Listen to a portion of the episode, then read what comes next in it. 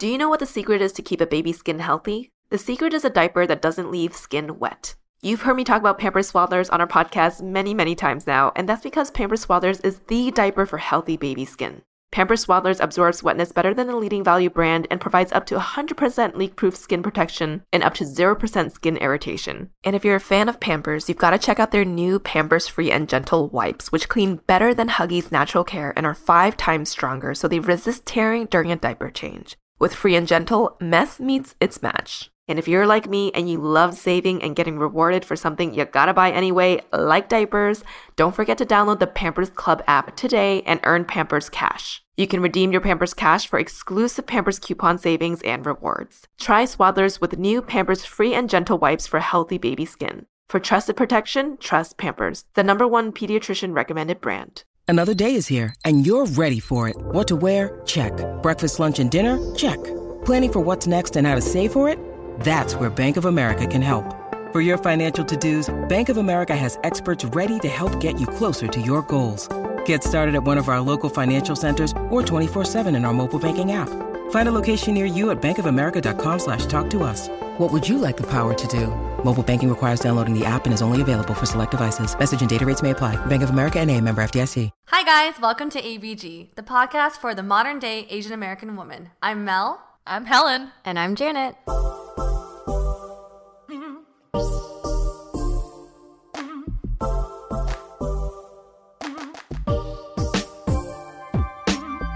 Hello, everyone. We have received a lot of messages from our listeners about careers.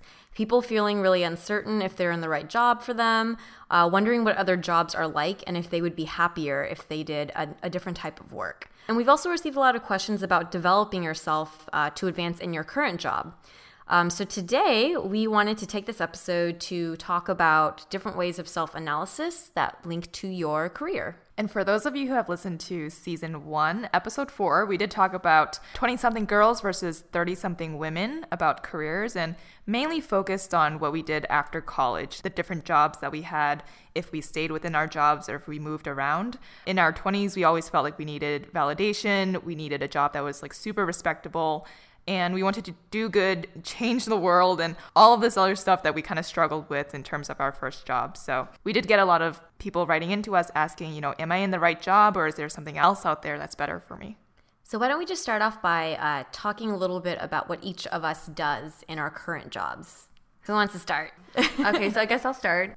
So I work in production for an ecom site. What that usually means is people say, "What's production?" There's actually two forms. So I do studio productions. My job is to make sure that all our products get shot, and we have a model in to shoot with the images, and that requires me to run around a lot from different departments, from the production team, which is there's different production side, which they're the ones that make the clothes from the accounting side to social media. So I work with a lot of different teams, and I work as my role as a studio production person. So you're on your feet a lot and talking to people constantly. And I'm also on a lot of photo shoots. So I'm running around making sure everyone's taken care of, everyone is well fed, there's coffee, all that all that stuff. Do you ever step in there and you're like, I'm the model today? Well, they asked me to come in, like, Mel, can you come in to test the lighting? And I go, okay. And they go, and then once they're done, they go, okay, you can leave now. like, hey, send me that picture. they sent it to me though. Helen, what do you do? So I work in um, finance. I've been doing valuation for private companies for the past seven years. I feel like since I've moved to LA and every time I explain what I do, people kind of just like they have like a light in their eyes and it just kind of like fizzles by the time I like finish that sentence. They're like, "Oh, finance. Okay, I don't know how to talk to you." um, but to give a very high level overview of what I do, so I work in the M and A deal space, mergers and acquisitions. So layman's terms like if you if a company were to buy another company and they pay a very heavily negotiated price for that company that company is now worth that amount. All right? Mel's looking at me like you're already losing me? The fizzle in her eyes fading. sorry after you said your title i was like that sounds so legit. And then and then the layman's terms something something. Okay so okay let's do this. Okay so for example someone buys asian boss girl okay. um for like a million dollars. Someone out there do it but we have our speakers, we have our like people, our workforce. Everyone needs to be revalued based on what they are willing to pay for us. Mm, so, so each, translating all of us into money. Right, dollar- like each piece of the puzzle that makes up Asian Boss Girl needs to be valued. All those like that. calculations. But yes, that is what I do. So a lot of data analysis, uh, teamwork, client interaction, and just like multitasking. Janet, how about you? Give us a little bit of background on your day to day. Sure. Um, so I am a user experience designer and I focus on digital products. Um, and so unlike you, I guess I actually I don't do too much multitasking at my job. So a general project for me might take a couple of months. And my job is to go in there and in the beginning do a lot of research. So it could be interviewing people, it could be auditing um, other digital products. So if someone was like, I want you to design or redesign an app, I would look at all other apps that are doing similar stuff. I would talk to users they're trying to target. And then I would basically build the architecture. So I'm not the kind of designer that will know color theory um, or graphics. I'm more um, figuring out, it's kind of like you have a um, an architect for a building who creates the blueprints. I do that for the mobile app or for a website. Oh, that makes sense. Like if it's a house, there's like a person that creates the flow of the house, like where the bedrooms are, but there's someone else that comes in so to, you would to sketch. design. exactly. So it would be so if the if the analogy was building a house, I would figure out like the I guess the base of the house, and then people would come in to do the interior design. So you're like you're like a technical architect. Yes, Yeah, yeah. Sometimes that's it's called an information architect too. Yeah. I like I like my term better. That sounds so cool. And if you guys shameless plug, Asian Boss Girl was designed by Janet. uh, Squarespace. And Janet, Highly assisted by Squarespace. Hopefully that gave more of an overview and also detail as to what we do on our day to day. So very different. We have a spectrum of different industries that we cover here. But the the resounding, I guess, question is like, how do I figure out what it is? And so one thing that we did was take personality tests. That is to me, I don't think that's like a sole identifier of like, oh, I'm going to take this test and then go into the career section and figure out what I'm going to do with my life. But I think it does help you hone in on different skills that you have and how you operate with people. Yes, yeah. And I think generally when people are trying to figure out what to do career wise, there's two big uh, things that you should do, right? One of them is looking outward and doing your research and figuring out what type of jobs exist. But I think the critical part that a lot of people don't talk about and they don't really teach you in school too much is the internal, which is what Helen said, like taking tests or figuring out what your strengths and your weaknesses are and what you like and what you don't like. There are a number of different personality and strengths and weaknesses type tests out there. There's the Myers Briggs, uh, the Big Five, the MAP, M A P P test, um, What Color is My Parachute, which also comes in the form of a book. Uh, but for today's purposes, we thought it'd be fun to go with Myers Briggs because they actually, there's a variation that's uh, the 16 personality types. And based on your results, they give you kind of this archetype or this character. So we figured um, it'd be more fun for you guys to listen to us describe more of a character versus just reading off letters and percentages. Maybe we should first break down what the four the four types are. So generally for Myers Briggs, they test you on four sections. And the first section is introversion versus extroversion. And that means, and, and these are all on a scale. So no one is ever absolute 100% extrovert and 0% introvert or vice versa.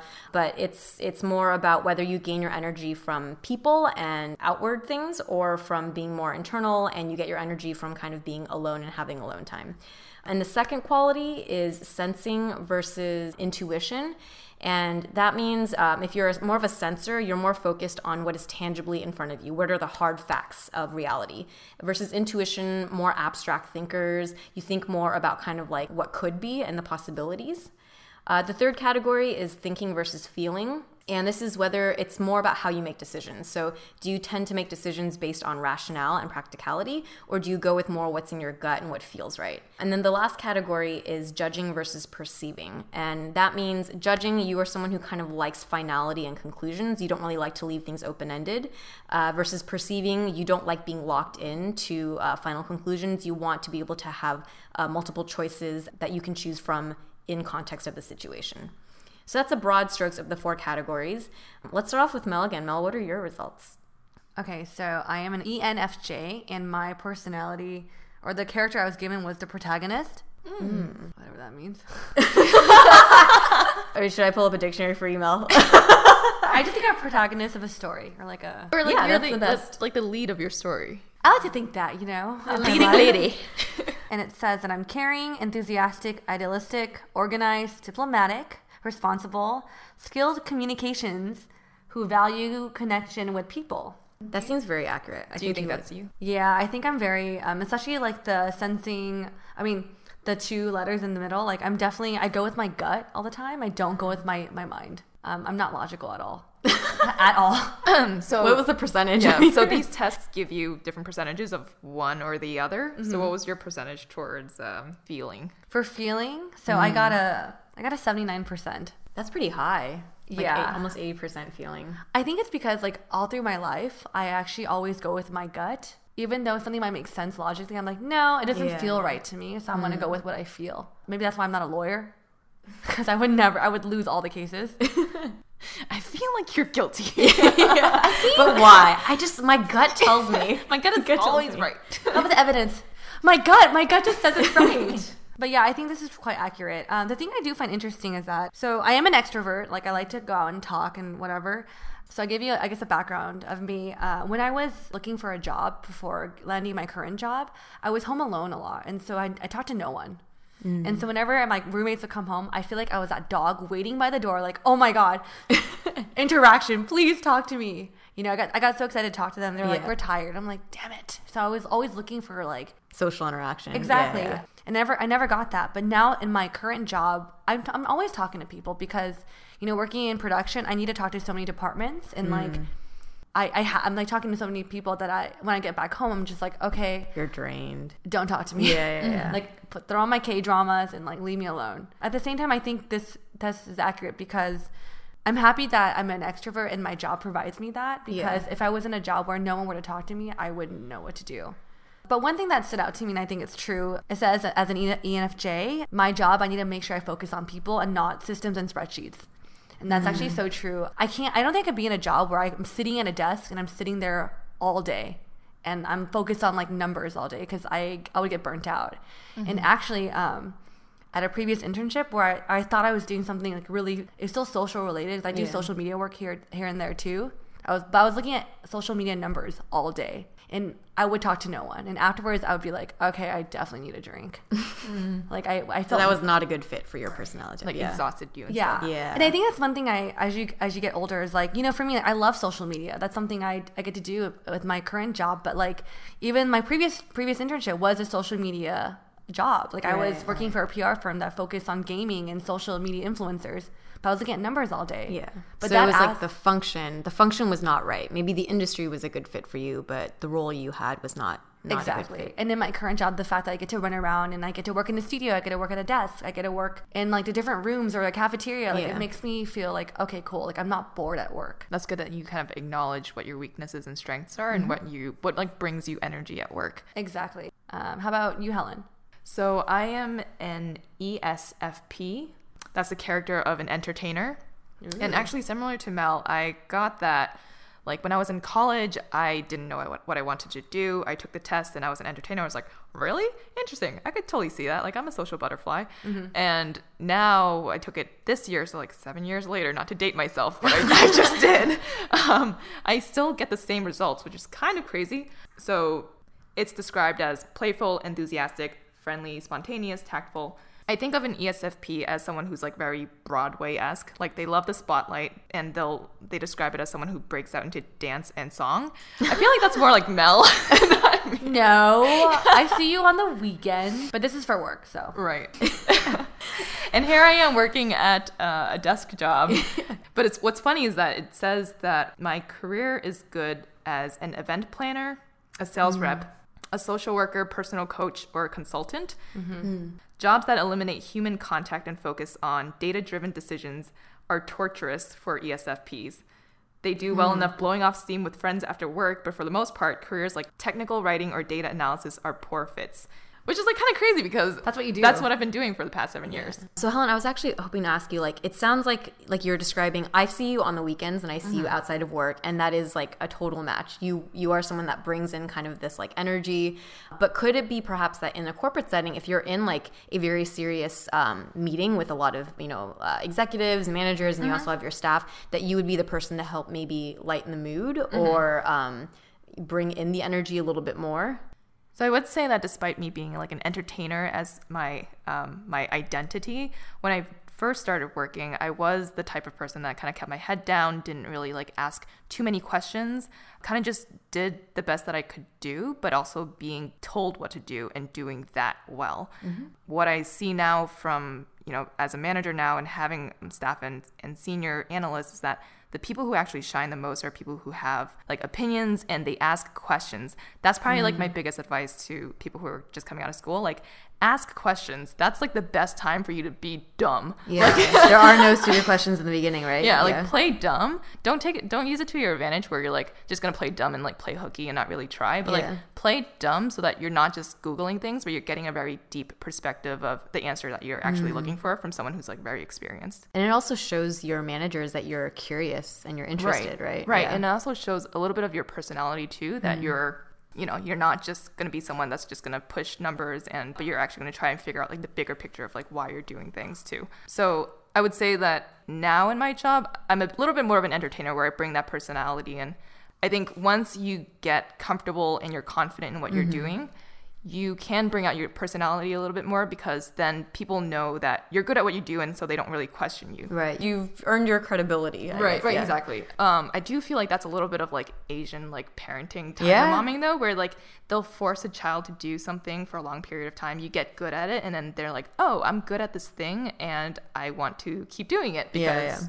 I'm confident now at, at this like skill that I've learned. So maybe that has come a little bit from like pressure of just right, like right. succeeding. So I feel like I, I, can bring a little bit more of that entertainer skill into my job now, but definitely not before. If you're working in a in a space where um, people are a little bit more introverted and analytical and quiet, I think you're if you have something that's different, which is like the people skills and the energy, mm-hmm. that makes that's a total asset. And if that comes to you naturally, like and you go you put in your your years in the beginning to just learn the skill set, then that's like you know that's a that's another way to be very successful in um, in an industry that you might not think initially would be a good fit for you.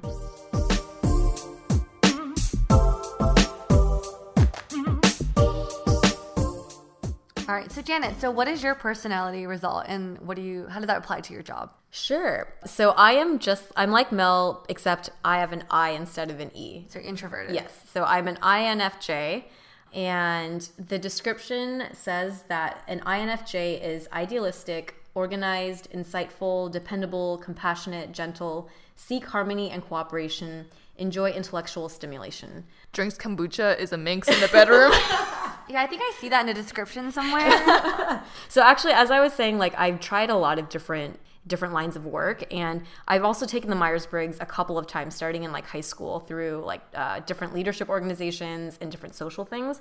And I used to test more as an INTJ, and that is a more like logical, strategic uh, minded type person uh, versus the INFJ. I think of the 16 personality types, they're described as the advocate. So the advocate is someone who cares more about like helping people and um, finding true meaning in their work and making sure that other people are finding value in it as well. Mm-hmm. Um, so they said, first and foremost, advocates need to find meaning in their work, to know that they are helping and connecting with people. But that makes sense. I, I think in a previous podcast, you said like you, you know, explored Chinese medicine maybe because you want to. Right? Yeah. Was it both? So I was really fascinated by learning about the theory of Chinese medicine, but then the moment I was like, I have to put needles where? What? Oh, wait, did you ever did you ever get like licensed for that? No, no, no. So it was like this is the extreme reaction off of working in advertising, which mm. was the total mm. opposite.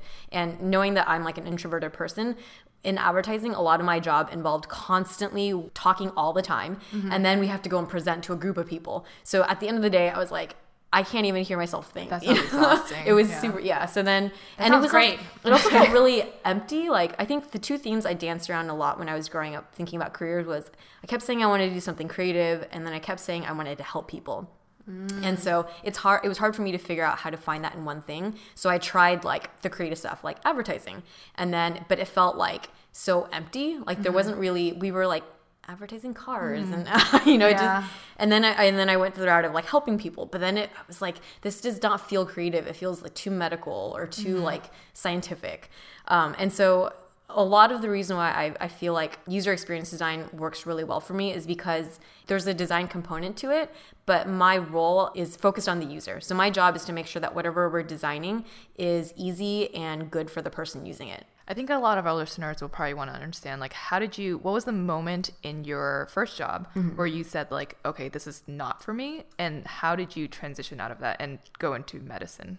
So very messily. Uh, I knew actually by week two in my first job out of college that I didn't like it and I didn't want to be there. Yeah, and it was that was a really scary realization. And I'm sure a lot of our listeners will share the sentiment. Like you work through school, um, high school, college. There's always a way to define what is successful, and I felt like I did all the things that I was supposed to do, and my reward should have been this like awesome career, right?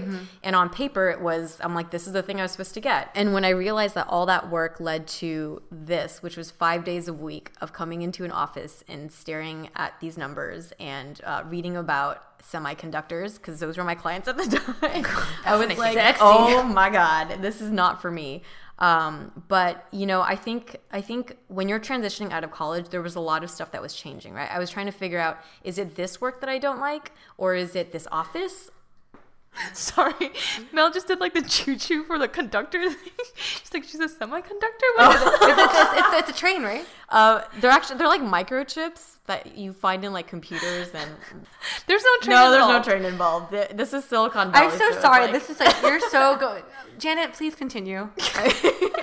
Basically, I was bored as fuck. Okay. There we go. There we go. and also having this like huge like life questioning, right? I was like, okay, is it that I don't maybe I shouldn't be doing this type of work or is it the clients or is it just like I don't like working in general? Because I did, you know, mm. people always talk about our generation as like we're spoiled, you know, and maybe it was like really um, you know, go having to do a structured schedule was like hard for me. And I'm like no matter what job I go to, I need to learn how to do that, right? So I felt like I needed to give it a proper chance. I so I stayed there for two and a half years and I also remember thinking like I don't want to leave because I hate this. Because when you're in an elevated emotional state, I was like I don't think that that's I'm not thinking clearly. I haven't properly identified why I don't want to be here. Yep. And so I got to a point where I no longer hated my job. Like I didn't love it, but I would come in and it would still be okay. It was tolerable. Okay, so when did you reach your moment? You're like, I cannot do this anymore. Um, so I started dating this guy, and um, and he, his dad actually was a partner at like another type of firm, right? He was working with his dad out of college and working more in like traditional business and corporate type settings. Um, but he was really passionate about like graphic design, and his personality is incredibly entrepreneurial. So he ended up um, moving out with his girlfriend at the time from Ohio to San Francisco, and just fully from nothing, like enrolling in graphic design classes and then starting his own graphic design business from the ground up. Um, and so I found that really inspiring. It was very much, I think, being around someone like that who was encouraging me and saying like you're not happy i really think you should do something about this and so i just i got to the point where i was like okay I don't really know what else I'm gonna do, but I feel I feel like I'm ready to jump. So I, I jumped. In hindsight, I feel like I wish I could have planned it better. But I also don't know. I guess maybe the other way I could have done it is just kept my job and taken classes. yeah. Um, Well, I think a big component of what you just said is that like finding mentors or people who have had experience Yeah. and are good at what they do to give you like an overview of like their job, their day to day, like what, Yeah. what you might hope to achieve. Because I remember in college, I was like, I don't know what I want to do. I'm just gonna check a box. I'm gonna check Yeah. school of management. Oh, business. My sister's doing business. I'm just gonna Mm. go into business. But it's like once you have the resources and the mentors that try to like help guide you, Yeah. that's like a world of like just knowledge that's out there, and people are usually willing to help. So Yeah, no, that is that is a really good point. I think a lot of like when we said there's the external research and the internal. So get to know yourself and your strengths and your weaknesses and what you like and what you don't like. But um, the only way you're going to figure out like what else, how you're going to match that with the job that exists is like talk to other people who are doing that job mm-hmm. and and get an idea for the day to day. Get an idea for like how they guided their career. What do they do for you know fresh out of college, and then what was the second job and the third job. Yeah, and that's true. Uh, maybe that's what gave me the confidence is I saw someone in life, and I I knew my personality is very different from his. My skill set was different, but I saw that this was one way someone did it. Mm-hmm. And I think the other thing was I I really struggled with like keeping my job and then doing things on the side. I think because I was really sad at my job. Like I wasn't like I feel I feel like I was really really sad in the beginning and then I got to a place where I like wasn't as sad, but I was still pretty like depressed. And I think that being in that mindset, it was really hard for me to think more blue sky about what other options were out there because I would just mm-hmm. get home from work and I would be so drained. I didn't want to like go to take a class or like you know like do these exercises to figure stuff out. So I, I for me I felt like I needed that clean break. I know more and more nowadays people that kind of do it 50-50 and I think that that probably is a smarter way to do it. 50-50 as in like keep keep your job, keep your day job and then do then, do like side projects or take classes and yeah. then and then once you see once you actually try it and you have more uh, confidence in like what the next thing will be, then right. then make the proper transition. Yeah, I agree. I feel like there's there have been times where I'm like, oh, I'm just gonna quit my job like cold turkey and like go work at a cafe or something, yeah. work at mm-hmm. Chipotle. Like that'd be kind of awesome at the same mm. time. My thing, mine was the I wanted to do cupcakes or like. Oh, really? we should start a business together. you guys are so interesting. Cupcakes and burritos. yeah. Um, but there is a part of me that's also like I would like to have that security. Yeah. So if it's anything, it would be like a side project, kind of like you know, yeah. yeah, what we're doing now um, as a way to just like assess a different arena that I've never been in before, yeah. right? To see if I actually really like it and if I can find like other things to come out of this. But you know, I, I feel like your job shouldn't define you. And I think a lot of people coming out of college, they do think that whatever they go into for work, that's going to be like the end all be all. Like yeah. that's going to be your defining factor of who you are as a person. Um, but that doesn't have to be the case. Yeah.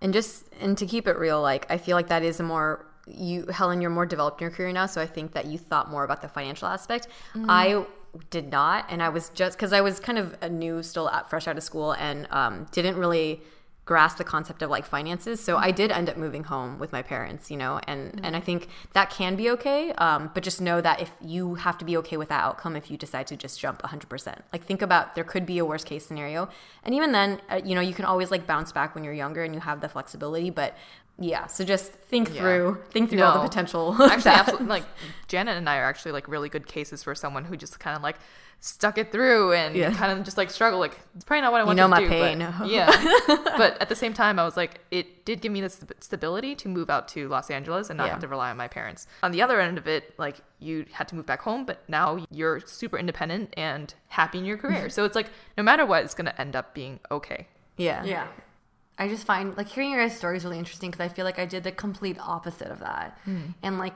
in terms of personality, like I I think when I was younger, like after college, I kind of just went with my gut. Everything I chose to do was based off feeling.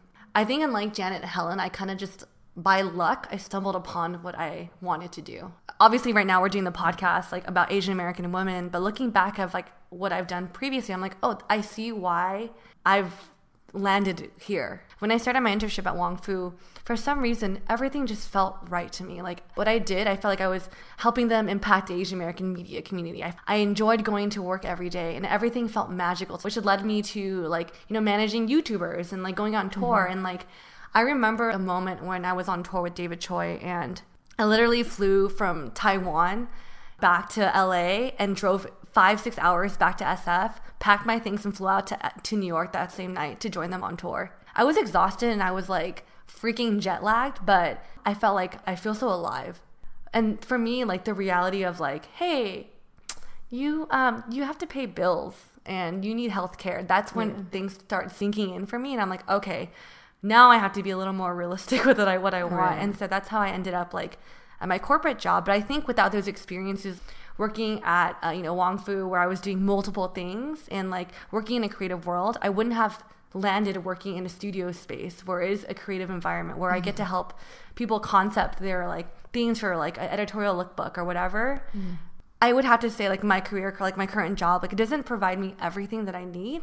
But the fact that we're doing this podcast and like my job, I feel like everything just connects and you just learn. So and you, if, it feels like uh, like a resounding message from all of us to our listeners is that you should, if you try to figure out what things make you happy and then and do them. And whether that means committing full time in a job doing it or doing it on the side or even taking a finite period and say i'm just going to take one year off and try it out but try it out in some capacity. Yeah. And and understanding that everyone's uh, life situation is different and your financial needs are different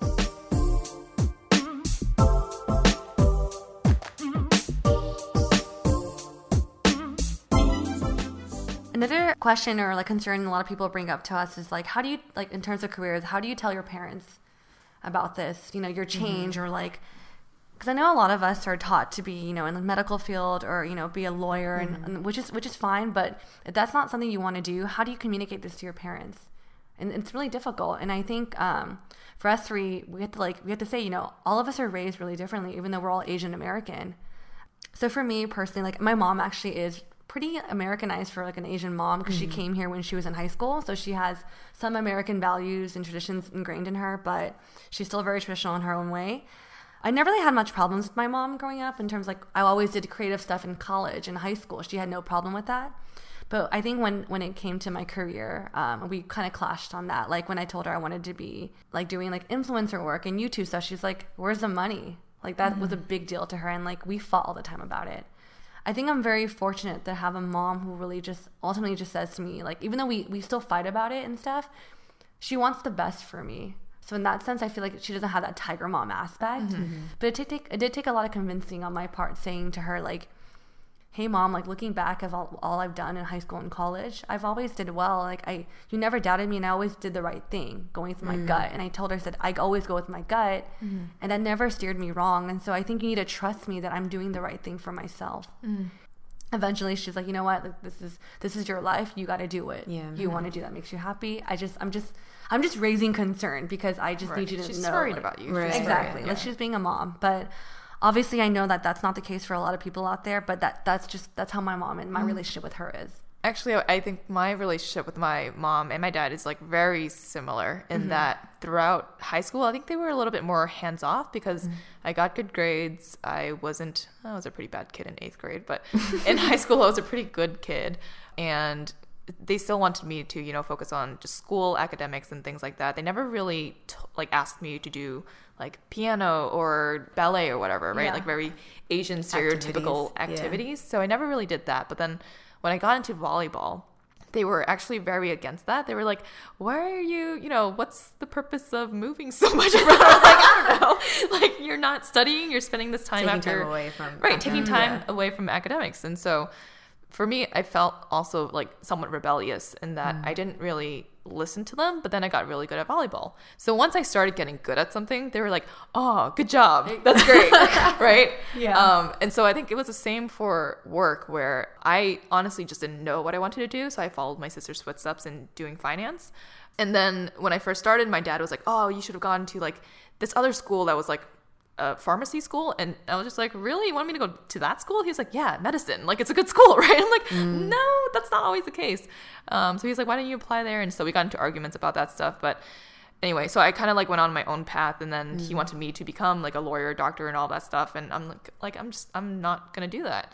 Did finance, and the first couple of years they were like, yeah, what are you doing? You look so miserable. You're coming home late. You're not like eating well. Blah blah blah. Now fast forward. Every time I tell them like I have a raise, this is what I'm making, and they're like, "Oh, good job! You're a manager now. Go be a partner." I'm like, "Okay." So I feel like I've had authority over my own life. Yeah. And I think a little bit of that also is that we're not like that close and that I won't tell them Mm. everything because I do want to live my own life. I don't want them to like nag on me because I'm not doing what they want me to do. Yeah. And I feel like that's actually a lot of like a lot of like Asian kids and their parents where they don't feel close to their parents because of that reason. I, was saying like how we don't. My mom and I currently don't really like fight anymore. We don't, but I always like since I work in a creative world, she always says like when I tell bring up my salary, she's like, "Oh, that's it." Like that's always the thing. I'm like, "Yeah." And she's like, "Oh, I know someone at Facebook." I was like, "I don't want to work for Facebook." it's just like they still have this mentality, and like Right. to this day, she doesn't understand what I do. Yeah. And I was like, I had to explain to her, like, you shop at Amazon, right? You know the pictures you see? Well, I'm responsible for those pictures on the website to get that person wearing that dress. So it's just like, I guess, I guess I could say like a current struggle is like having your parents understand like why and how much you make Yeah, is a thing. Like they, ex- I think a lot of like Asian parents expect you to make a certain income, and when you don't reach that bracket, it's like, why aren't you not making this much? So I think that's just something. If you want to pursue creative and jobs that don't make as much money or your, what your parents assume like be aware that it is a conversation mm-hmm. topic that they might bring up to you Right. Yeah, and it makes sense because our parents came over and they're, you know, they left their home and Yep. they, Right, you know, right. obviously So want to raise their kids to be successful and ma- not successful, but successful in a monetary term, right? Oh, yeah. As in, like, you're gonna take care of me when I'm older. That's why I moved here for you. and i was like and i look at my brother i was like so you're gonna take care of them financially right but janet how about you Um, so I I'm the eldest child and of a Chinese family, um, and also in junior high, all throughout high school and college, was someone who was kind of like did all the quote unquote right things, and I feel like my parents never felt like they had to worry about me. Um, and they also are a little bit alternate. I it's kind of interesting that I reflect upon after now that I've gone through all these experiences. But when I was growing up, they were always like, oh, you know, like we think you should do whatever you want and don't worry. And my mom was like, stop doing homework so much, go outside and play. Oh, right. so they they were very kind of like hippie-ish, I guess, in what they would verbally tell me. But they are still children of Chinese uh, parents, meaning they might tell you one way, but they still believe certain things that they can't control because that's how they were raised, right? So when I would have direct conversations with them about schoolwork and about school um, or like careers, it's very do whatever you want, anything that is you know blah blah blah. And then, but over conversations over dinner, so and so's son's doing this. Oh, that's really good. So and so is going to this college. Oh, that's really good. That, that's what you know. And so I always had these like dual messages, and I was not conscious of it. But I, I do think that that um, my personality being someone that does kind of like to uh, like follow structure and tradition, I, I kind of went in that direction. But obviously, there's a part of me that you know randomly quit my job and then did That's like your hippie side coming out. Um, and how I handled that was, um, I feel like I actually got really close to my parents throughout those couple of years, and it, because my tactic was, I knew I couldn't just say I'm going to do whatever and then they just trust me. I needed to to gain their trust. So I would have conversations, be like, "This is my plan. Give me X amount of time." I will do it, you know, and we'll check in again at that time. Mm-hmm. And I was not always perfect with that, and I and half the time I didn't know like what the outcome would be, but it was just constantly checking with them, right? Mm-hmm.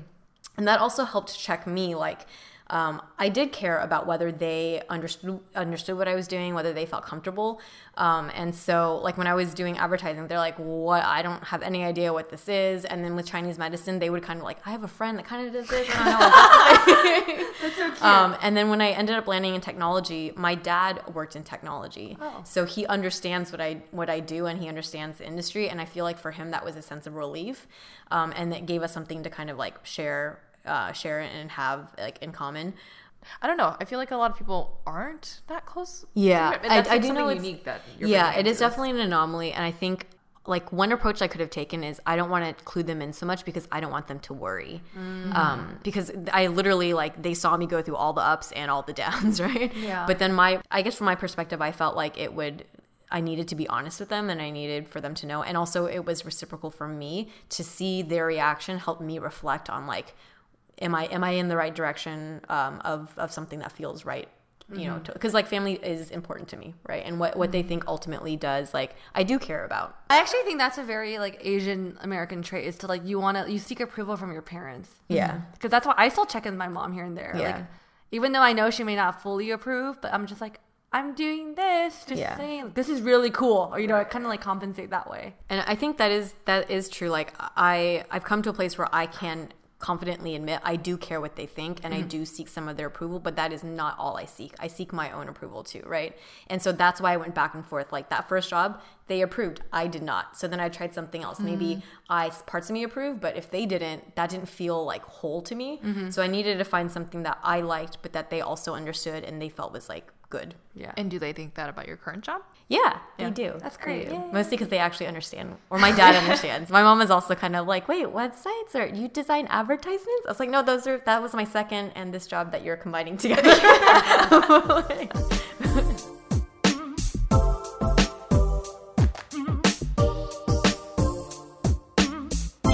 All right, so for today's episode, we um, try to give you guys a little more clarity for those of you who are lost with, um, trying to find out what career path you want to start on. So that's why we brought in personality tests to kind of help you guys figure out, like, you know, what skills do you guys possess, what strengths and weaknesses can help you guys determine which career path to take that first step in. Yeah, and I think you know we talk a lot, or a lot of our listeners are coming straight out of school and just starting to navigate this world. And you know, I think one of our main messages that we want to give is that no matter what it is you do, you should be doing something, and that's you know a combination of getting to know yourself better, your strengths, your weaknesses, what you like, what you don't like, but also doing your research externally. Um, go on LinkedIn, figure out who's doing the work that you want to be doing in three to five years. If you don't want to be contacting them, you can also just read their profile, look at the jobs that they work to get to where they are, so that you can help focus your search. Stalk them on Instagram, see what they're doing outside of work. Yeah. As Asian Americans, we're taught to be, you know, a little more docile or like not, or just, you know, put our heads down and do work, which is fine. But if you're curious and you want to find a better fit for yourself, just take action to just take action. and I think it can be easy if you get into the first job and I know firsthand how you it can be such a drop of expectation and you feel like you get super depressed and you're like this is not for me. But the way out of that is is to act right? And whether you um, choose to go the direction of Helen which is then you like double down on that job and then you seek mentors and you try to get really good at it or you go my route and you um, you know look at some other like research other things that you want to try and jump ship. But the point is both require doing something Right. And look at us now. We are all sitting around a table after our jobs and we're recording Asian Boss Girls. So you never know where your decisions are going to lead you to, if it's good or if it's going to bad. At the end of the day, it's more likely than not going to be okay. Yeah. So if you guys have any additional questions, please write us at AsianBossGirl at gmail.com. Or you can find us on Instagram and Facebook. We also have a Twitter. Um, and if you happen to take the test, we'll post um, an Instagram photo. Leave us a comment with um, your four letters. Also, if you guys aren't subscribed to us, please go to iTunes. We're at ABG Asian Boss Girl. Subscribe, and if you like what you're listening to or you like what you hear, give us a rating and write us a review. We'd love to know more about what you think or what you're thinking. Oh, it's late, guys. Sorry. I know it's like almost 11 p.m. Just type some words. we'll read it. All right. Thanks, guys. Bye.